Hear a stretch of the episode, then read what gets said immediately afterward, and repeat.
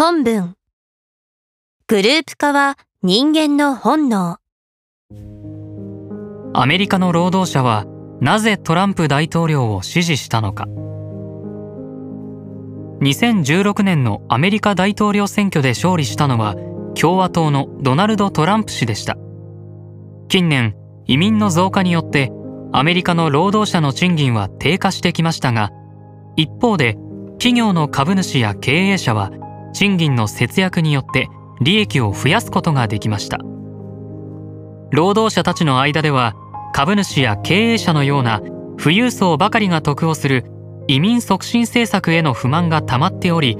その怒りを汲んで移民排斥や賃金上昇を唱え労働者の支持を獲得したのがトランプ氏だと一般的には言われています。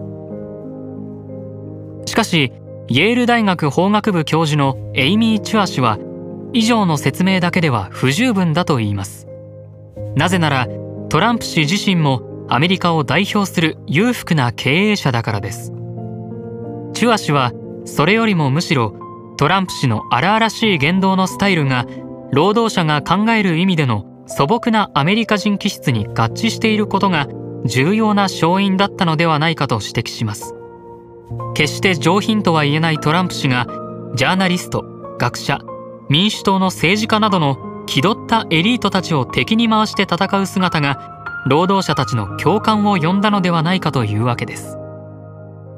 民主党支持者が多くを占めるアメリカのエリートはトランプ氏の言動を取り上げて差別への配慮が足りないと批判したり時には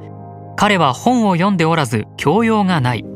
ファストフードを貪り食っているなどと蔑んだりすることすらありこれが労働者の怒りに火をつけたようです。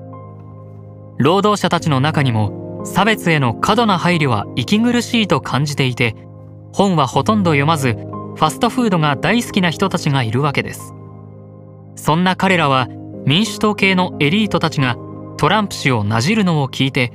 自分たちもバカにされているように感じ本能的にトランプは味方。ヒラリーは敵と判断したとチュア氏は指摘しています。